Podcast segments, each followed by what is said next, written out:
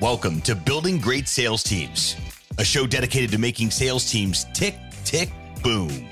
I didn't have a playbook starting out. I had to learn everything the hard way. The good news is you don't have to. Great sales teams are not recruited. They are built block by block. Let's get to work. I'm going to make a video and I'm going to like D M him on Instagram and just see, like basically say the same thing. So, yeah, I mean, um, he, so yeah, it's, it's all about, you know, uh, being unconventional, but kind of going back to your initial question is I do more one-on-one coaching. Like let's figure out what the problem is in, mm-hmm. in sort of the, the leadership corporate environment. Let's figure out what the problem is. Maybe, maybe you're the problem and you need the solution. Maybe it, yeah. it could be. And I'm, I'm open, you know, I can be fired by saying that too, but that's okay. At least we all we, know the problem now. You don't want to go into an organization consulting and, and having to be a kiss ass the whole time. That's not going to get anybody any. No, that's you know? not, that's not, not what I'm there for. Yeah. Yeah, absolutely. So, um, yeah, I think, uh, you know, as much as Andy complains about people in his D Ms asking him stupid questions, he must read them at some point. You know what I'm saying? Right. So, yeah, yeah, yeah. So I think, I think you got a shot there for sure. All right. Well, we'll just roll into it. Um, guys, I've got William Branum. Is that how you pronounce it? Is that the proper way to pronounce Branum. it? Branum. Yeah. Okay. With an ah. All right. Guys, I've got William Branum here with me. And uh, he is the C E O for Five SEAL Secrets, Naked, and, and the founder of Naked Warrior, Warrior Recovery. And he's also a business consultant with uh, N A L U Strategic Solutions. Is that correct? N A L U, yeah, N A L U Strategic Solutions. I'm I'm rolling that into really into um, into under the Five SEAL Secrets. Oh, fantastic! And so um, that those are all three. I guess you're you're either partnered or those are all three your business in some way, shape, or form. All three, yeah. All so three a bit of I, a, yeah. a bit of a serial entrepreneur, then, huh? Yeah, something like that. Fantastic. So I, I like w- to solve problems. Absolutely. So I guess walk us through your your history. I haven't even mentioned probably the most impressive part, which is uh, you were a twenty-six year Navy SEAL. Is that correct? Yeah, that's correct. Yeah. So Navy, I mean, Navy SEALs it, don't last technically. It was years, it was twenty-three, right? twenty-three of my twenty-six years. Okay. I, I spent twenty-three years in the or twenty-six years in the in the military, mm-hmm. in the Navy, and twenty-three of those twenty-six, I was I was in the SEAL teams. I gotcha. That's insane, though, right? I mean, like. No, the, the average time that you're actually on a SEALs team, isn't that like six or seven years? From what so I understand. So the way so the way it works is it's it's it's just like any other military organization. You have the first your first tour on that SEAL team is five years. Okay. And then from there you can you potentially stay on that team for another tour, you know, another de- round of deployments. But the way that we work in the SEAL teams is we are we work on an eighteen month Uh, twenty-four month deployment cycle. So the way it's set up is you have six months of professional development. That's where you're going to schools to learn how to be a uh, a combat controller, like control aircraft overhead, mm-hmm. potentially learn how to you know talk on radios, load programs, uh, build uh, communications plans, uh, go out in the field and you know really learn how to like be the master of that of that radio because we need we need comms guys in, in the field. You learn to be you may go to sniper school, you may go to breacher school, learn to be a breacher, blow up doors, blow holes in, in buildings, blow stuff up, mm-hmm. uh, become a, a diving supervisor so that we can you know uh, supervise our own dives when we're on a mission or we're in training or we're deployed or whatever it is. Uh, be a, a, a, a ropes master where you learn how to throw people out of uh, helicopters or airplanes via fast rope or rappelling and, and things like that. Jump, you know, a jump master, jumping uh, out of airplanes. You learn all these skills uh-huh. uh, during that six month period. So that's, that's individual based. You need like at least two of those people for each SEAL platoon. A SEAL platoon is anywhere between sixteen and twenty-two guys. Uh, task unit is two or more platoons underneath a, a kind of a, a SEAL senior leadership. Mm-hmm. Um, and then there's several task units at a SEAL team. So, so the way it works is you have six months of professional development. So you're on the road, going to school, training to be one of these, get one of these qualifications or more. Uh, then you go into six months of what we call unit level training. And that unit level training is very focused on building the basics. And it doesn't matter if I just came back from a deployment and it was my seventh deployment overseas, and I have a bunch of new guys that come into the platoon with me. Every single one of us are going to start at the most basic level of, let's just say, close quarters combat. Mm-hmm. You know, that's where you, you go in and you clear buildings and, and it's all the super sexy stuff that you see on T V. Right. But we don't, we don't stay super advanced. Every time we come back from a deployment and we start over, we start at the most basic level so that everyone has the exact same foundation. Everyone always can always revert back to the most basic of, of training. And so we'll have two guys unloaded, you know, go into a center fed room with no threats. And then we'll increase the threats and the complexity from that most basic level. Then we'll add paint, then we'll add multiple people, then we'll add multiple targets, multiple threat areas, and we'll move the door to a different area.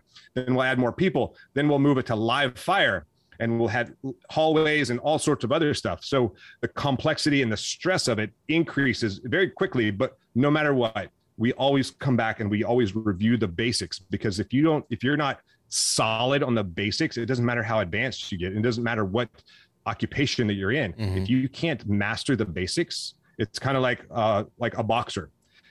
If you see a boxer and when they're shadow boxing and they're warming up, they're very crisp and they're clean and they're the way that they're they're warming up. In their in a fight, when they get tired and their hands start dropping, they're going to go back to the basics. They don't have the power, but at right. least their chin is down, their shoulders tucked up, and they're rolling their punches. They're not just like haymakers all over the place. The guy that stays and goes back to the basics, he's the guy that's going to win, because the other guy's just going to get gassed out. His chin's going to be up, and he's going to give that target for the other guy to knock him out. Yeah, too um, often, too often when uh, you know, I see uh, a team slipping, whether it's sales or just you know operations or anything like that, we're, we're we're making our jobs too complicated. You know what I'm saying? Yeah. It's somebody trying to get promoted before they get promoted and making the job more complicated than it is. So uh, too often we'll do a completely, you know, basics of sales training on everybody just to remind them, hey, you you didn't forget how to do this job. You're just making it harder than it is because you're bored. You know? Like, so. Let's just go back to the basics of what is your script? Mm-hmm. Do you have a script? Or are you just winging it? Mm-hmm. So And that and it and that's really it. And so as we move along and we become better at the basics, we have this solid foundation of basics. Then we go into more advanced training, and then we do maybe some um, theater, like deployment specific training the last six months. And then the, the following six months, we do a, a six month deployment to wherever we go overseas. Very cool. Yeah. And uh, the, the only reason, so I did a, what was it called? Um, we called it, uh, or they called it Apex Evolution. So you're you're you're in Apex now, correct? When when did you join? I'm actually not in Apex. Oh, you're not? I just okay. I am a let's see, what am I? I'm I so I'm part of uh, Stacey Rathke's okay. uh, team of coaches. Gotcha. Uh, I'm like a I am a adjunct professor, maybe of sorts, where I come in and I I like maybe teach some classes here and there for for some people. Very cool. Uh, I've not been to a like a full on Apex event. Yeah. Gotcha. Are you are you set up to go to Million Dollar Mastermind? I am not, because specifically because it's my daughter's birthday, and oh, she okay. has been very um, adamant about me not missing her birthday. So I, you better I'm not going miss to it, honor then. Her. I am honoring her request. Absolutely. So um, within Apex, um, there's a few uh, there's a few uh, uh, special oper- or guys with special operations experience. Um, one of the guys is Zach Hughes, and he's a he's a Green yep. Beret. And I do uh, work with Zach. Okay, great. So you know uh, the company that or the um, nonprofit that he works for, uh, mm-hmm. placing uh, special operators into the corporate elite workforce, meet. Elite Meat, yeah. And so I was just curious, but anyway, Zach put on this um, event called uh, Apex Evolution, and it was really cool because it was for you know entrepreneurs like me to go in, you know, and pay five grand and spend you know spend like thirty-six hours with. You know, first they warmed us up, did a couple physical activities and stuff like that with our with our normal Apex coaches, and then they they fed us to the wolves, right? And so they blindfolded right. us, threw us in the back of the truck, and ran us through some uh, some training. You know, maybe a small piece of training. You know, very small compared to what you guys sure. go through. But we didn't get to sleep. You know what I mean? We had to uh, jump into cold baths and you know do operations and stuff like that. But then in, in between, they taught us. Um, kind of the history of uh, special operations and why they were even a thing, you know what I'm saying? And uh, how that all worked and everything. And then, you know, I, I know one of the things they did mention along the way is that typical career for uh, a, a Navy SEAL or a Green Beret or any of these uh, special ops was like six to seven years because of the intensity yep. of the missions and everything and the training. And typically their y'all's bodies break down before your careers do, you know what I'm saying? So, oh yeah. And, and so some of that is actually built into the, to the career path. So mm-hmm. I can spend five or six years on a SEAL team, but at some point they want to get some of that training that they put into me back out of me. So they'll may bring me back and have me be in part of the, the training department for mm-hmm. two or three years so that I'm running training. I'm running close quarters combat. I'm running, you know, land warfare or mobility or whatever, and become an expert in that specific field of training. Mm-hmm. You know, or I go to become a BUDS instructor on the West Coast, or gotcha. I uh, teach like sniper school or, or breacher school. I and go and teach those classes and become a better better sniper, a better breacher, a better mm-hmm. jump master, whatever it is, diving supervisor, and then go back to the team in a more leadership position. And then, yeah. you know, as I move up in, in leadership positions, the physical demands for me, I don't know if they're, they're increased or decreased. I'm older. I'm a little more frail. Right. I still have to perform at the same level as the guys that are under me. Right. So maybe they actually increase. Uh, but I'm not expected to do some of the thing. Like I'm, no, that's not true. I'm mm-hmm. expected to do every single thing that they do, but I'm a little bit smarter about how I do it. And they're, Absolutely. you know, as a, as a brand new guy, they are actually going to do more work, and they're going to work harder because they're trying to earn their stripes and prove that they, even though you went through SEAL training, no one cares. Everyone here has been through SEAL training. Mm-hmm. Now prove that you belong on the team. That makes a whole lot of sense, you know, and it, it just reminds me of everything that, you know, I consult on with opportunity structure, you know, the different levels of opportunity within your company, and whether it's the sales force or whether it's your uh, operational team, you know, basically them, them going through that initial training and actually working in the field and then bringing it back and being able to train the new people coming in and uh, being able to transfer that, that information. But what happens a lot of times is, be, be you know, and I, I would imagine the training for a Navy SEAL is incredibly structured and formatted and written down, right? But what happens a lot in organizations is uh, somebody that has been in the field as a salesperson comes back and tries to train the next guy coming on, but he trains them with his experience in mind, so he skips steps because he's able to skip those steps because he already knows them, you know what I'm saying? And so right. um, I, I, I can imagine it. And it, it all can be tied together, right? So one of the things that I wanted to talk about is one of the actual videos that I saw of yours was about micro quits. And it was an interesting, it was a very interesting oh, yeah. concept to me because, you know, and it really does apply to salespeople in the field, and particularly my field, which, you know, my expertise is in door to door. Right. And I can, I can, when you were explaining all that stuff, it, it brought me back to my days when I was actually knocking the doors, and I had those little micro quits, you know, that I was going to uh, cut my field time half an hour short so I can go to lunch early because I've been told no all day, you know what I mean? And that I was going to uh, not eat a salad, and I was going to eat, you know, a greasy burger, even though I knew it would make me lethargic in the later part of the yep. day, and I wouldn't want to knock yep. doors as much. And then it, you know, that I would do another micro quit and quit at six in the evening versus seven thirty in the evening when it gets dark, and I missed that hour and a half, you know? So, um, it was just like an intro video, so I was very curious about that concept, and if you could explain it for us, and then maybe the, you know, the people listening can uh, kind of guard against it for their for their teams. So that that was actually it was um, I remember I remember that conversation. So oftentimes I'll go to an organization and I'll share a, a presentation. It's Five SEAL Secrets to help you learn to think like a Navy SEAL, and I'll give you a little secret right now. Okay. The secret is is NAKED. It's the acronym NAKED. So my slogan is get naked. And that's, we, we can talk about that in a minute, mm-hmm. but it, all, NAKED is also an acronym. So the, the acronym, it, it stands for, the N is for never quit. The A is accept failure. The K is to kill mediocrity. The E is to expose your fears. And the D is do the work. So I gave the presentation, and this was sort of Q and A after the presentation with, with uh, guys and girls in the room. And um, the guy was talking about, he went through a, a, a, a, an event. It was called The Project. Uh, Bader's Cooley puts it on out in California. Okay. And, and it's like twelve, like I think now they're charging fifteen thousand dollars to go through seventy-five hours of get your ass handed to you, really, at the end of the day. Wow. Uh, and they have a very, very, very high attrition rate. Oh, and you know what? If you quit, you don't get your money back. Sorry, you quit. Um, but they try to build you up before, but they're going to break you down and then build you up at the end. But, mm-hmm. you know, right up until the end, they want you to like, it's, it's really, you know, breaking down this ego and this whatever you have going on. And so one of the guys went through the project and he graduated and he was like, how did you go through training and, and, and not quit? And I said, well, I actually quit all the time. And those were micro quits when I would feel sorry for myself.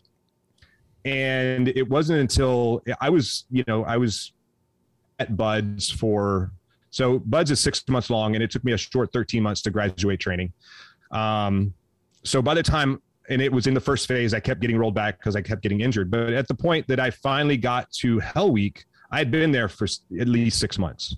Mm-hmm. And so I was pretty hardened and calloused for people who didn't want to be there. But I still felt sorry for myself at times. You know, we would run and, you know, my legs are burning and my stomach hurts. And, oh, my God, I'm feeling, you know, I want to slow down. But when you give that pain a voice, you when you allow it to be in your head, mm-hmm. and you listen to it, then you that's when you actually quit. But there were times where I wanted to quit, kind of like what you talked about. Like, I, I know what to do. I know I just have to keep going. And eventually, as I kept running, I would push through that pain and I would feel better. I would get the, like the second wind or the fifth wind or whatever it is, yeah. on the other side of it. But it was just pushing through that pain of like wanting to kind of quit. And early on in training, I actually did those little micro quits a lot. I didn't keep up on the runs. I fell behind, but there was a price. Like, you know, SEAL training is, is it's simple. It's not easy, but it's simple. You just have to show up and you have to do what you're told to do and not quit.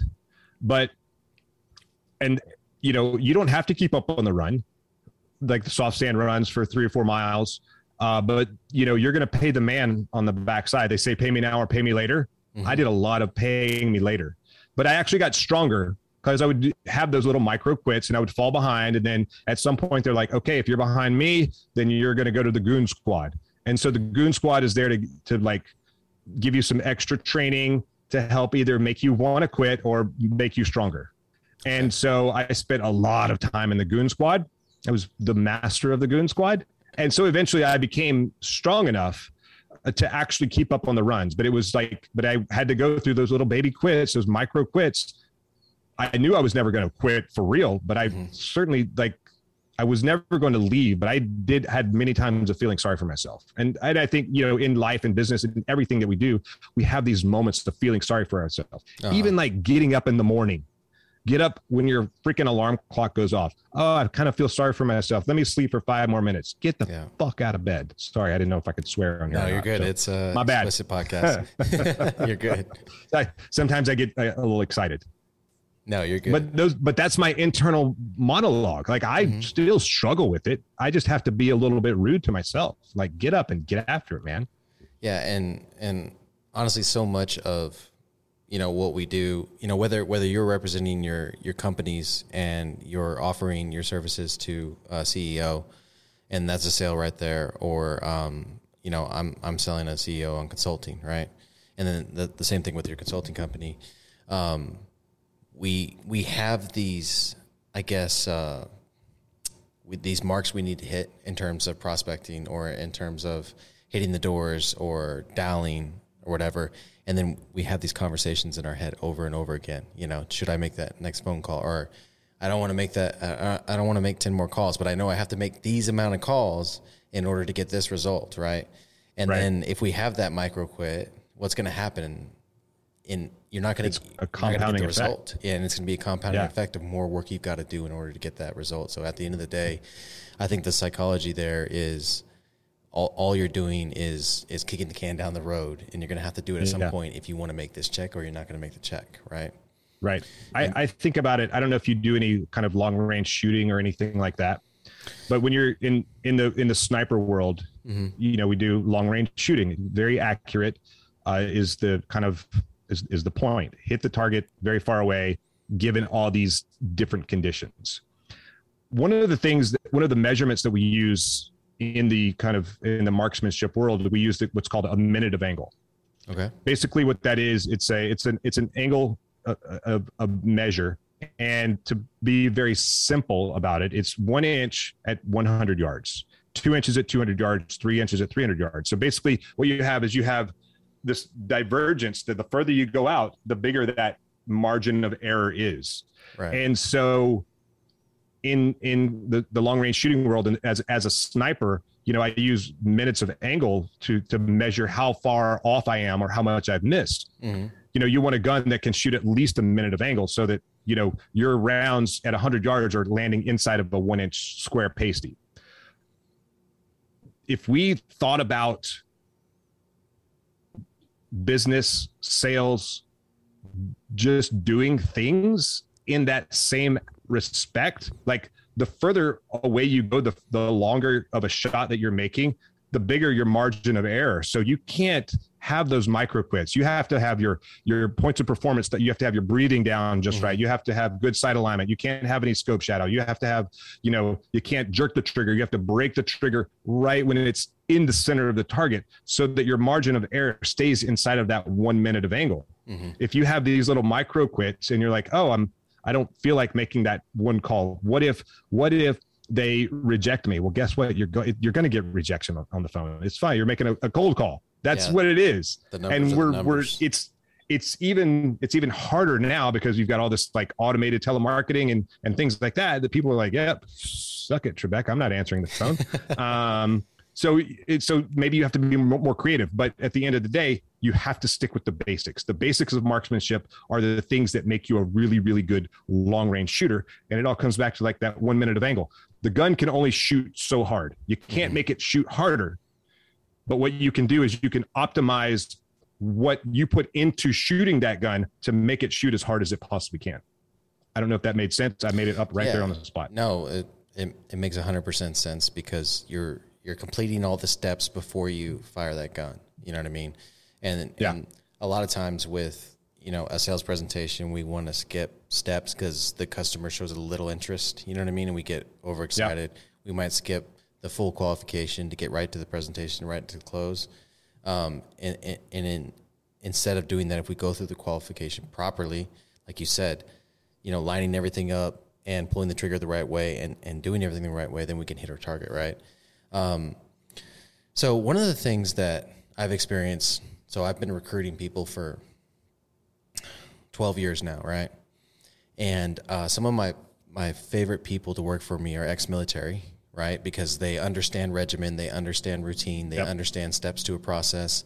And if you give them an assignment, you know what I mean? And give them a certain amount of marks to hit, they'll hit them every day. And if they do that, then they get the result and they're successful in the business, right? Um, and, and so th- there's a few categories here. There's, there's ex-military and then also like ex-drug users, you know what I'm saying? And sometimes they're one and the same.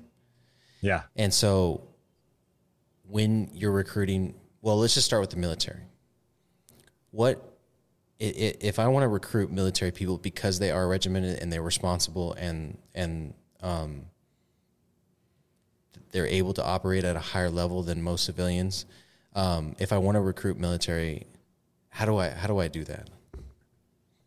So there, there are actually quite a few organizations out there that help veterans transition to civilian life. Mm-hmm. And what I like to say, I like to say that, that my transition from the military to civilian, to the civilian world is really the hardest military mission I've ever been on. Okay. Because all I've ever known has been the military. Mm-hmm. Like I spent a, like a quarter century and more in the in the military. I spent my entire adult life. I'm a young man, by the way. I am very young. Uh, but uh, but there are, are organizations out there that are helping veterans transition to the civilian workforce. So the military doesn't do a great job of tra- training a military member to transition. But there are other, you know, organizations that do. Uh, one of them off the top of my head that's right it's in Texas. I assume you're in Texas because mm-hmm. there's a Texas flag hanging behind you. Yeah. Um, they're called uh, Centurion Military Alliance. And I can make a an introduction after this. Mm-hmm. Uh, and the girl that that is running that organization, she's actually the C E O of a couple of organizations helping veterans and athletes uh, transition from being you know, part of a team, uh, a, a, a military team, a sports team, a high performing team to another high performing team, and just giving them some of the skills and the tools, but also connecting the dots so that, you know, it's an easier transition, you know, because as, as a veteran, I love other veterans. I love companies that support other veterans because right. again, you know, we, I was, I was talking to, to someone the other day. I'm like, I don't even know what like a, a you know, the standard American is, because I've lived in a bubble my entire, my entire life. Yeah. I was like a poor, poor white kid in Mississippi. And uh, then I joined the military and I became part of an elite organization. I have no idea what, what, it, what it's real like to be world average. Is like. and now, and now like the average American. Yeah. I'm like, I don't, I don't even know what that means. Yeah. I mean, I go back home and I'm like, I, maybe that, maybe they're average Americans. I don't know. Um, yeah. Because I, I just sort of assimilate into whatever environment I'm in, mm-hmm. you know, you know, when it comes to marketing, I'm like, how do I, mar- I don't know who the average American is to market to. So right. how do I build that avatar? So it's, it's kind of an interesting thing that I've, that I have gone through, but yeah, there are organizations out there that help put uh, veterans in the right spot, or at mm-hmm. least give them the tools to help find a good next career. Because even they, the military isn't, you know, even though I spent twenty-six years in the military, I have a retirement check, but it's not very much money. Right. It's like, yeah. like it's some beer money really yeah. at the end of the day. Yeah. It doesn't like actually pay the bills or do anything outside of like, yeah. Do you think that's a, that's a reasonable transition from, you know, cause like most of the sales I've recruited from are entry level commission only, you know what I mean? And, uh, you know, for, I'm, I'm not consulting for anybody that's doing that. You know, they all have base pay and stuff like that. But is, is that a good transition? Is it a good transition for, uh, let's just say, you know, obviously they don't have to be a special operator, just any military to transition into sales. That is, uh, a lot of your income is based on commission. I think it's uh, a, a small base would be good, mm-hmm. but I think as long as you're teaching the skills and doing a really, really good job of teaching the skills, I think that's where a lot of companies fall short. Mm-hmm. There's a, a, one of my clients, she works for a company, and the company, they're so busy trying to grow, they're not taking the time to actually train their salespeople on how to do the job. Okay. Some of it is like, there's also a little bit of cor- corporate culture, because it's in, in the, in the mortgage industry, okay. where it's like, it's free money all the time and you don't have to do anything. Well, you know what? You got to train people on how your system works. Oh, your system, your, your widget is different than everyone else's widget. Mm-hmm. Uh, and not everyone in the organization knows how to even use the widget. You just like, you have your sales pitch, but then what happens when it's not working? Like, how do you, do you actually know how to work the system? Do you know how to sell the system? Do you know how to communicate with your customers, blah, blah. And it's like, it's that breakdown of training the people on actually how to use the system and then how to do the sales. And it's, you know, and it's, and it's a, a commission, there's a small base, but it's all commission, you know, mostly commission, you know, at the end of the day, how many deals did you close? Um, and the biggest flaw that I see in the, in that organization, and, and my client is not in the leadership of the organization. Right. She's in the kind of mid, like I'll call middle management. Right. But you know, those are, we, we, we talk about things that are going on in the organization to help her navigate what's going on there. Mm-hmm. Um, but because they're not taking the time to actually train to the gnat's ass, yeah. how to do the job. Cause I think most people in that organization don't know how to do it. Mm-hmm. Uh, they're not taking the time or investing the money, time and money into training people on how to actually do it. Then, they're getting by, but they could, they could optimize what they're doing with the, with this small investment, medium investment that's yeah. going to pay over, over time. And, and I could see that happening, especially in an industry like that, where, I mean, it is, it is fairly, well, it's not fairly easy compared to like two thousand seven, but um, it's fairly easy to get a mortgage right now. And the commissions are high. And, that, and that's what I noticed. The higher the income of the individual salesperson, the higher the income average, the less emphasis on training, the less emphasis on structure, and it's more like Wild Wild West. You know what I mean? You're a salesperson. Right. Okay, it, come on. And, and and it has been pretty much free money for a long time. Mm-hmm. But what are what are interest rates doing right now? They're going up. Like they, it's there's there's real competition out there now. So yeah. Um, now all of a sudden, so yeah, it, now all of a sudden we want to have systems and processes and training and everything right. in place. And then people are coming on board and they, they have these unrealistic expectations. It's like, I won't do anything for less than a million dollars a year. Mm-hmm. That money's not there anymore. Yeah. Yeah. It's that's, not there. That's one of the toughest parts. I have people come into my organizations all the time. It's like, oh yeah, I'm used to this. You know what I mean? And it's like, well, okay, you can get there in our company, but you're going to have to learn leadership. You know what I mean? Yeah. At, yeah. at an individual rep. And yes. Uh, so, so one of the, one of my divisions is solar, you know what I mean? So a, a solar rep can easily make half a million dollars a year. You know what I mean? If they're dialed yeah. in, they understand their sales training and, and they're working their systems and everything. They could make that organically without even, you know, marketing leads or anything like that. Um, but it's one of those things like six months ago, they could make it in half the time. You know what I mean? But right. the, the market's getting smarter. It's getting more competitive. Commissions are being reduced. You know what I mean? And they should be, you know? And, um, and so they're having to, instead of just shooting in the dark and then hitting a commission every now and then and getting paid, you know, seven or eight grand on that commission, they're getting paid four or five or three or four, right. you know? And so that that's, I think one of the biggest things we can take from this uh, smaller conversation is you've got to have that sales training in place. You've got to make sure that your sales yeah. teams are hitting those marks, because even though it may be good right now, you know, the, when there is a downturn, whether it's industry specific or economy specific, uh, they got to be ready for it. And if they're already hitting those marks and their pipeline is full, then they're going to be in great shape. You know, they may see a ten percent right. reduction or something like that. Which and is, there's, uh, I think there's a uh, like a, a slogan or a phrase out there that says something like, you need to hunt mm-hmm. while you're full. Absolutely. Because you know what, when everyone starts going hungry, the the the food starts to dry up. So you mm-hmm. need to go st- hunt while you're full. Like, oh, because that's that's complacency. Mm-hmm. And I've certainly it, I've experienced in my own life. I'm like, oh, I'm, you know, good enough. I don't need to like I don't need to take that course. I don't need to like get that coaching. I don't need help doing whatever until yeah. I I don't even recognize it until I'm so far behind the power curve. And I'm like, holy crap, I am like, how do I even catch up? And then I'm overwhelmed with like despair and like, what yeah. am I going to do? Oh my God. And so as long as you, you, you have to hunt, you know, while you're, while you're hungry. Mm-hmm. And some of that is just go get training. Uh, what I was thinking about earlier, you know, when we we're, we're talking about training, is one of the things that sets the, the SEAL teams very, uh, or different from other military units is, you know, we don't, when we send someone to school for that professional development, sniper, breacher, jump master, whatever it is, mm-hmm. we want them to pass. We want them to learn all the information and come back and have that skill set when they show back up. And I think back to like uh, the, the Army specifically, mm-hmm.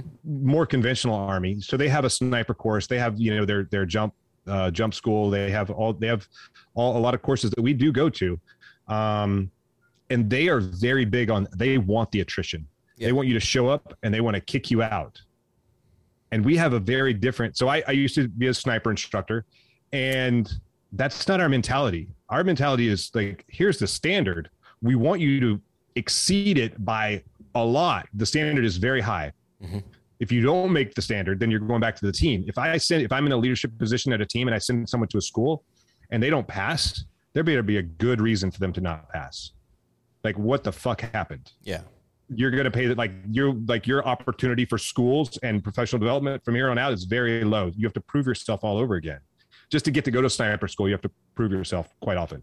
Um, so we like when guys show up, we train them as like in the weeds as we possibly can.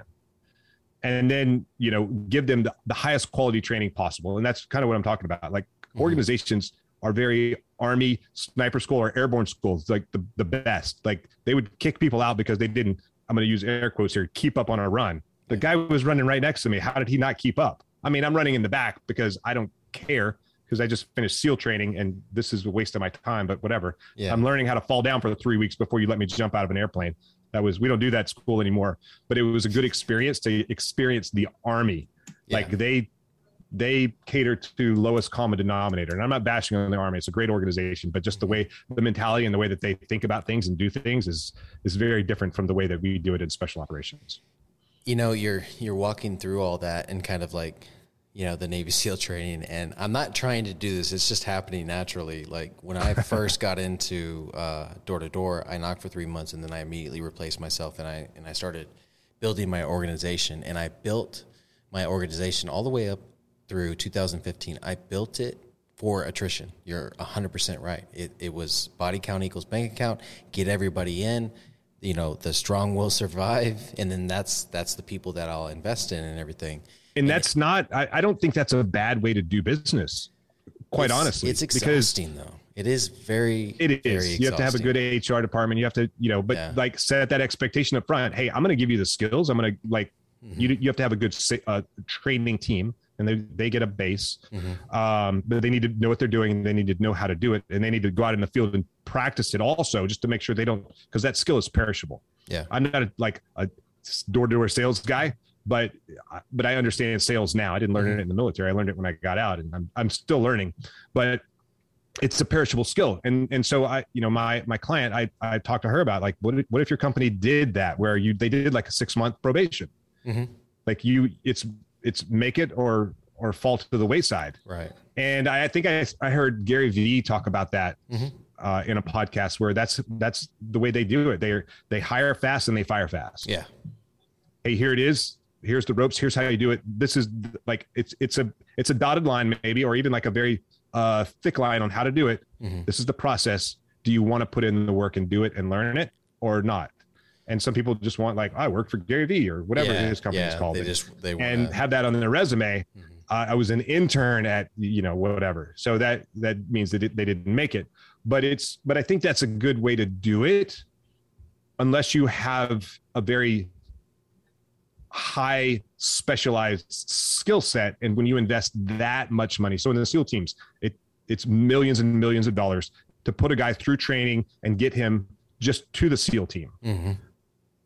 Once he's there, you're now that, that then he learns how to become a Navy. He doesn't even know how to be a Navy SEAL yet. When yeah. he goes through all that training and shows up at the SEAL team, he has no effing clue how to be a Navy SEAL. Mm-hmm.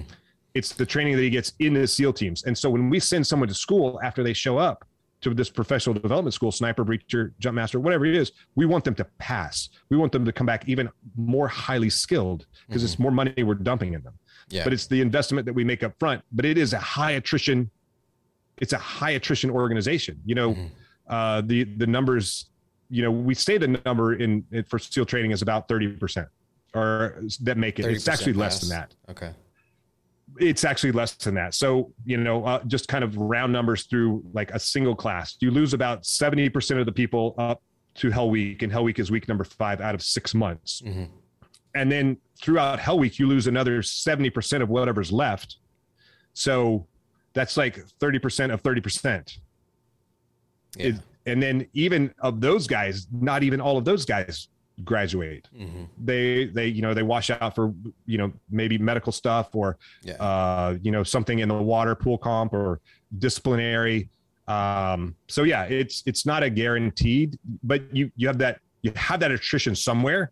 We started in SEAL training at, at basic underwater demolition SEAL training. Mm-hmm. And then what do we have left over?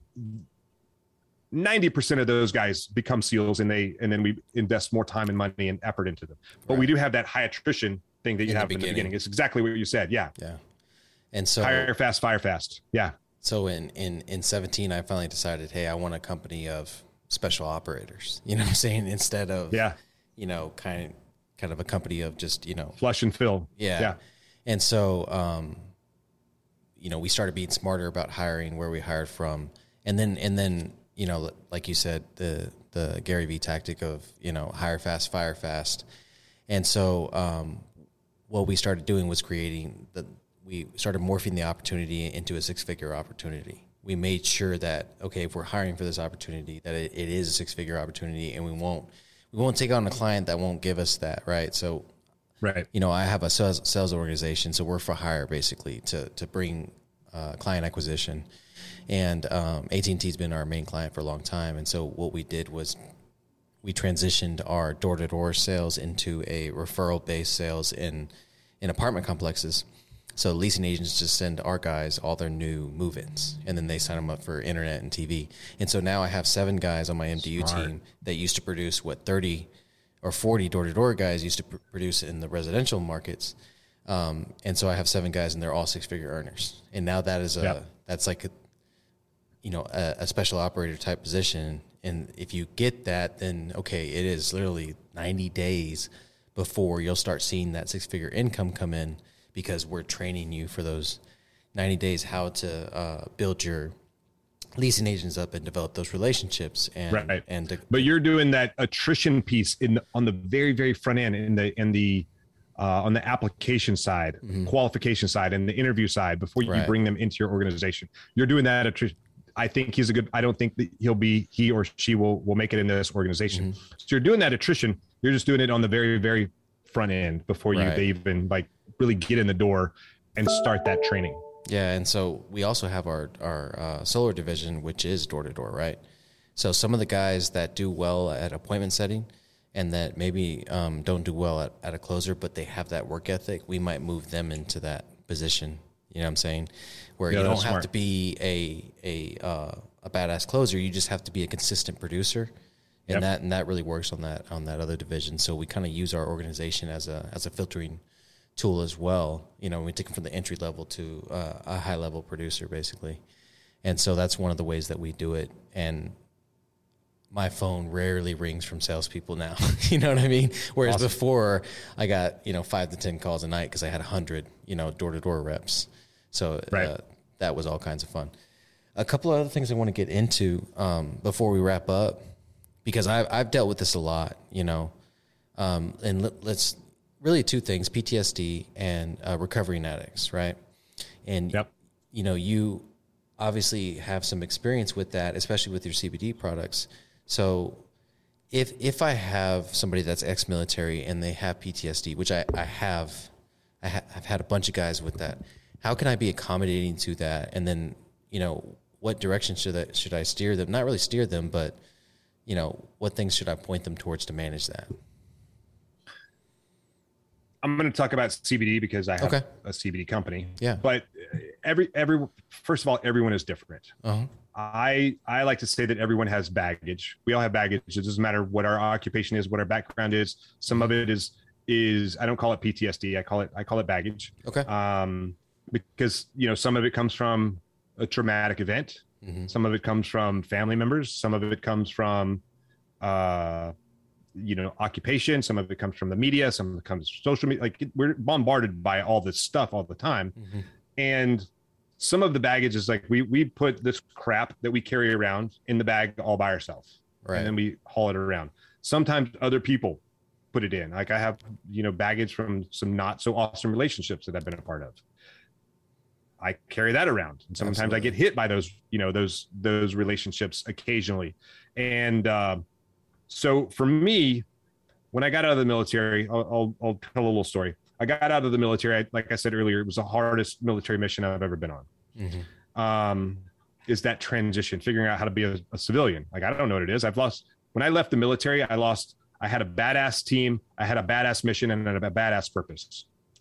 The day that I was no longer there, I thought I lost it all. I felt like I was completely alone.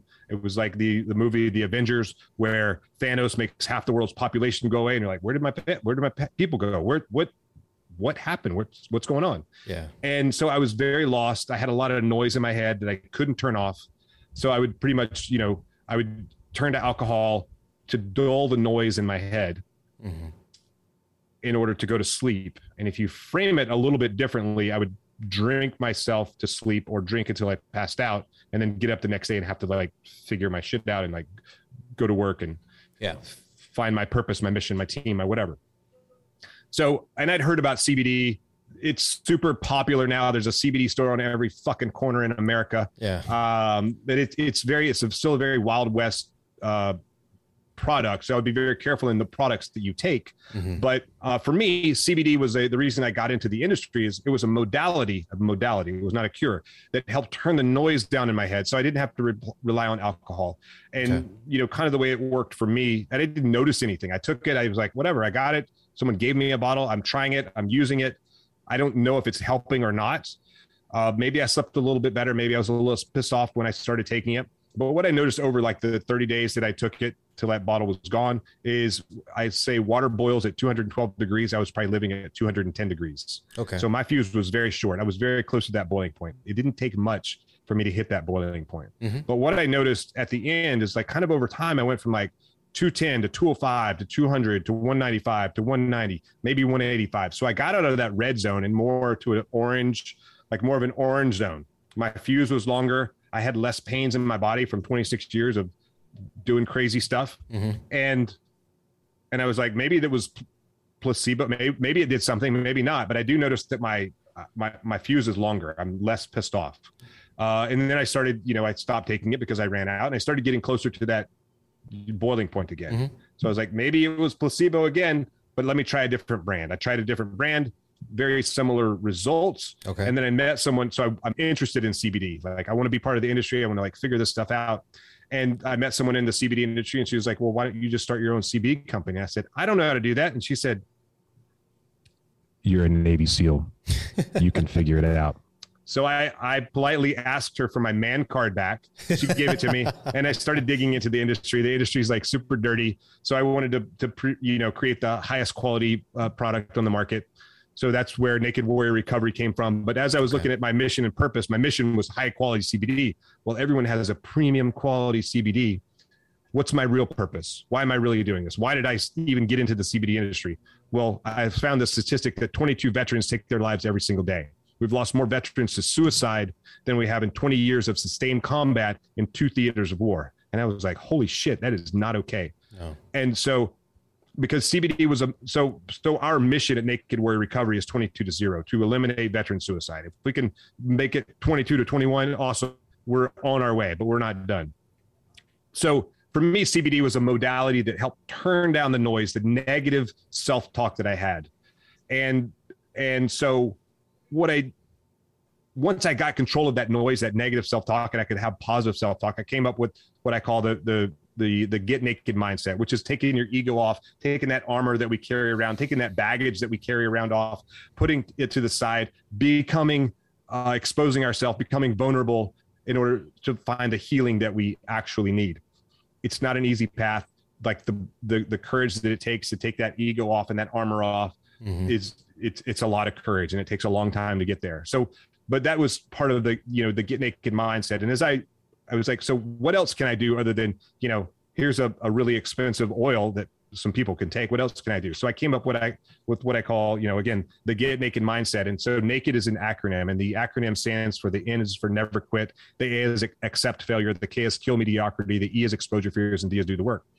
And so, and this is a presentation that I give to organizations. I give this from stage. And then I, you know, it's also sort of the foundation of a lot of the consulting that I do, because you can take that and apply that to pretty much any, any industry, any level of leadership, and, and any mindset that you're going through. You, you know, oftentimes, you know, we're, we're, you know, I, the, the expose your fears, that noise that's in the back of your head, those fears you don't want to share with anyone. You don't want to tell anyone about, you don't want to like, admit weakness ever. And so right. for that, you know, there's lots of ways to expose your fears. Some people are talk therapy. I'm not really a talk therapy kind of guy. Me Maybe either. It's you're, you're a, um, you just need to do hard, do face the thing that scares you. Maybe it's mm-hmm. public speaking. Go take a public speaking class, go take an acting class, and get in front of people and speak. You're going to find out very quickly that those people want you to succeed, not fail, that you think they want you to fail. Yeah. Uh, but one of my favorites is uh, a friend of mine who was also a business coach. He says that fear does not exist on paper.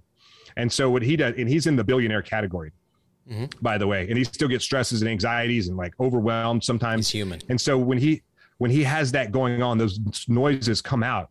He'll pull over, he'll stop at a Starbucks, he'll go get a cup of coffee. He'll sit down with a pencil or a pen and a piece of paper, not his phone, not his iPad, pencil and piece of paper, and write down every thought, every stress that is bothering him, put it on a piece of paper, and then he'll read it. And a hundred percent of the time, I've tried this, it's awesome. You read that and you're like, really? That's the thing that's bothering me? That's what's bugging me? It gives you the stresses that we have in our life. Yeah. You're like, because you, you, you're not controlling it. It's controlling you. It's, it lives in that dark place. I look at fear Uh, to be like a vampire. A vampire lives in the darkness, and it sucks the life out of you. Fear lives in that dark place in your brain, and it sucks the life out of you. It's exactly the same thing. So how do you kill a vampire? You expose it to sunlight. How do you kill these fears that you carry around? You expose them. You write them down. You do hard things. You face those fears. And once you're able to expose those fears, you'll control them, and they won't control you. But by writing them down, you you actually, you expose it to the world. You expose it to yourself. You get it out of that dark place, and you're able to see, like, really, that's what's bothering me. It doesn't, it's not a one and done. It's time, it's effort. It's, you have to do it over and over yeah, again. Reps. Most people don't want to do that. We're stuck in, like, sort of mediocrity, and we want instant gratification, and and so, you know, I address that with, you know, the get naked mindset, but but you have to you have to continue to do that, and you have to want to get better, and you have to want to, like, beat the thing that's kicking your ass. Mm-hmm. And so that's that's what it's all about. It's it's you know that you know never quit, accept failure, kill mediocrity, expose your fears, and do the work. But so so long story to come back to your actual question is there's there are things that they can do. You C B D is a modality that helped me. Everyone is different. Mm-hmm. Again, I didn't notice anything when I was taking it. I noticed what I didn't feel after I had been taking it for a while. I was like, oh, I'm, my brain is working better and differently. So that's cool. Um, and then I had to do the self work. I had to, I had, I had to want to improve. If you don't want to improve, if they don't want to get better, then they're not going to. That's mm-hmm. the end of the day. You can throw the the perfect solution, and if, if people don't want to get better, they're they not going to. So, yeah. But those are like, those are just kind of some skills that, that um, they have to want to get better. Number one, and then two, C B D could be an answer, maybe not. Uh, but it's doing that self work of trying to get better at the end of the day.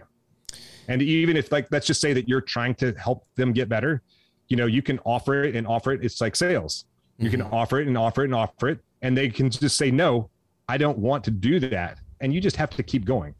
Yeah. It's exactly the same thing. It's, it's sales one oh one. Absolutely.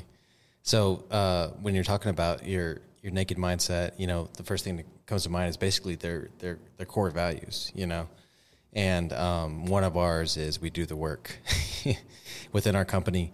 And, um, but I like, I like the naked acronym because honestly, you know, I began my self-development journey, I would say about a year ago. Uh, after I joined Apex, and I started to get introduced to all these concepts and everything. And uh, what I realized when I made the biggest leaps in terms of mindset was when I just put it all out there, you know, and a lot of times we, you, you said baggage, you know, and some of the, some of the baggage is, is baggage that our, you know, our parents have put on us or um, that, you know, our experiences. It's amazing. Or, it's amazing the damage that gets done to yeah, us inadvertently. Exactly. Especially for being, being a child, but I, I had worked through that and I understood that and I had a good grip on it. But a, a lot of mine came from because in my twenties, I made a lot of the wrong decisions. And as soon as I started, you know, a lot of what I put out there on social media is, you know, building great sales teams, right? But it's funny because I'll, I'll do a post on that. And then I started putting myself out there in terms of doing uh, podcasts and being a guest on podcasts.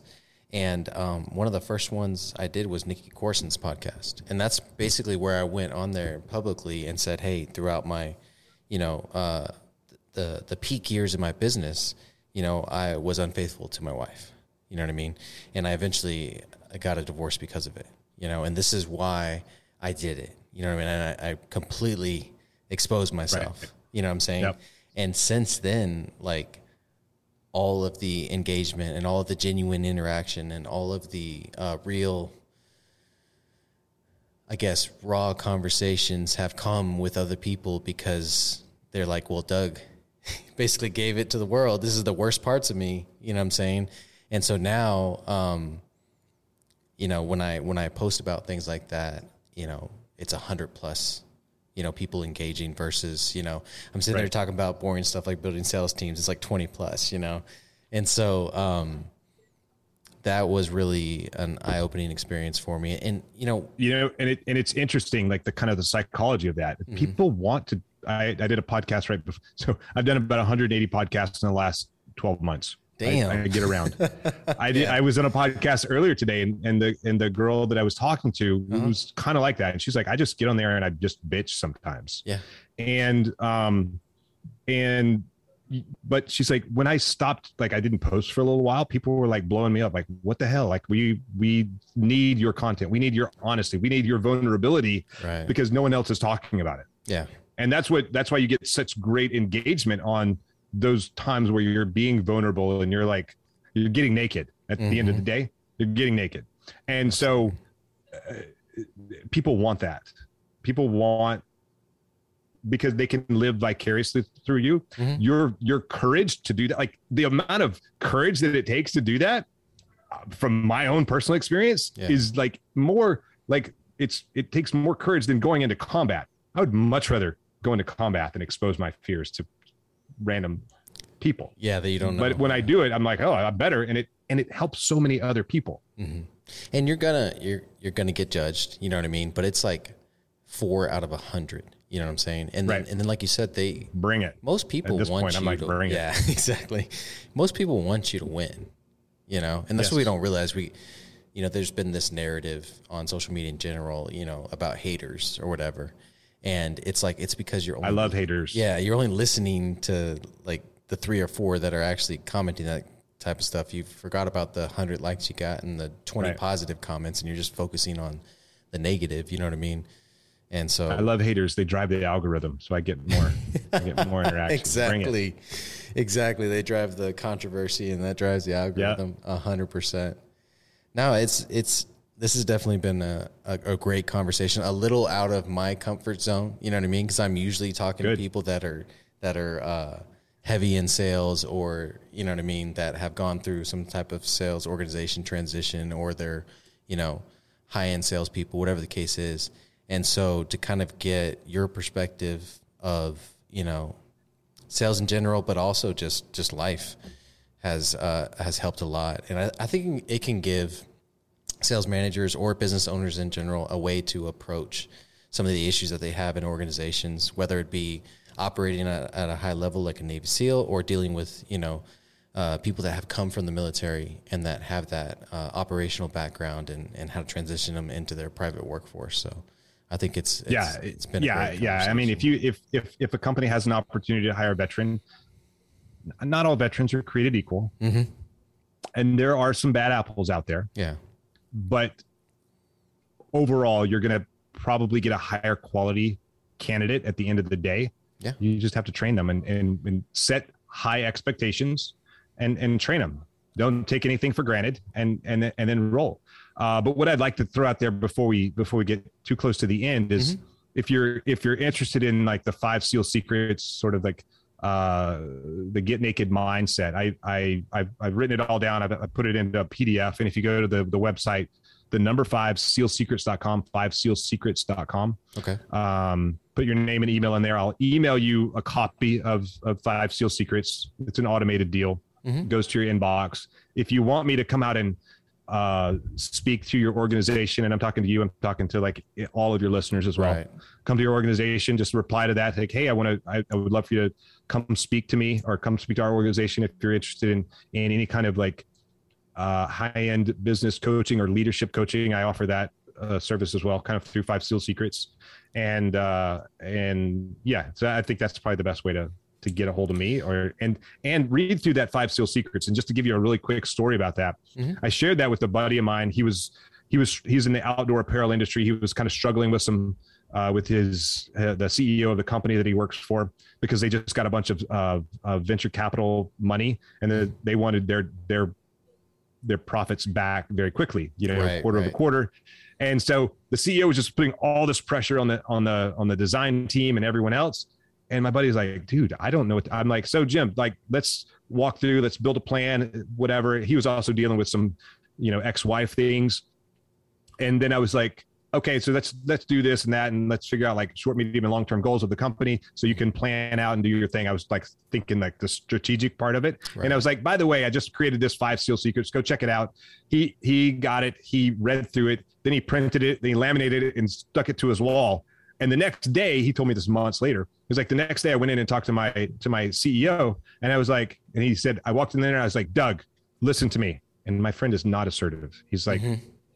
pretty laid back, but he was like, he walks in, he was like, Doug, listen to me. I'm afraid I'm not going to be able to perform for you the way you want me to. The C E O was like, what? Hold on. um, what, stop. First of all, why are you being assertive?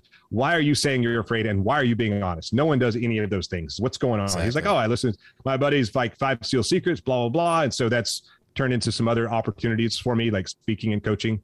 So, uh, but yeah, it was like, it, it changed my buddy's life like immediately. And he didn't even mm-hmm. tell me about it until months later when I was in Colorado, uh, at a, speaking to another organization. So that was, that was pretty cool. That's awesome when you can have value like that on something that you create once and put out into the right. marketplace, and then people utilize and it's it free. And capitalize on it. And then, Take it. and then of course, you know, like any, any, uh, any organization that's going to bring in leads and stuff like that, it's the top of the funnel. You know what I'm saying? And you, yeah. you at least know that you gave value and you did your part. And then if they want to go beyond that, then, then they can hire you for that for sure. Show up with a giving hand. Exactly. Yeah. So we'll put, we'll put that in the uh, show notes. What about your, uh, what's, what about your social media? What's the easiest way to, to, to message you on social media? I'm mostly on Instagram mm-hmm. at william dot r dot branum or at Naked awesome. Warrior Recovery. I'm also on Facebook. Um, I'm on, I'm on all of them, but if you, you Google me, you'll probably find me somewhere out there. Fantastic. Mostly because I've done so many podcasts. So, um, yeah, absolutely. And if you, you have a podcast, I'm now. happy to come on as a guest. We can talk about anything. That's awesome. So we got Five SEAL Secrets. Uh, William does business coaching as well as, um, the, uh, he can come and talk to your organization about the, uh, Naked Warrior movement that he's got going on. So. Uh, I appreciate you guys tuning in. Make sure you reach out, reach out to William if you need any more information on any of that. Uh, thanks for coming on, William. Really yes, appreciate sir. it. Thanks for having me. I appreciate you. Yes, sir. Thanks so much for tuning into this episode of Building Great Sales Teams. We sure do appreciate it. If you haven't done so already, make sure you're subscribed to the show wherever you consume podcasts. This way you'll get notifications as new episodes become available. Remember, great sales teams are not recruited. They are built. Block by block. Until next time.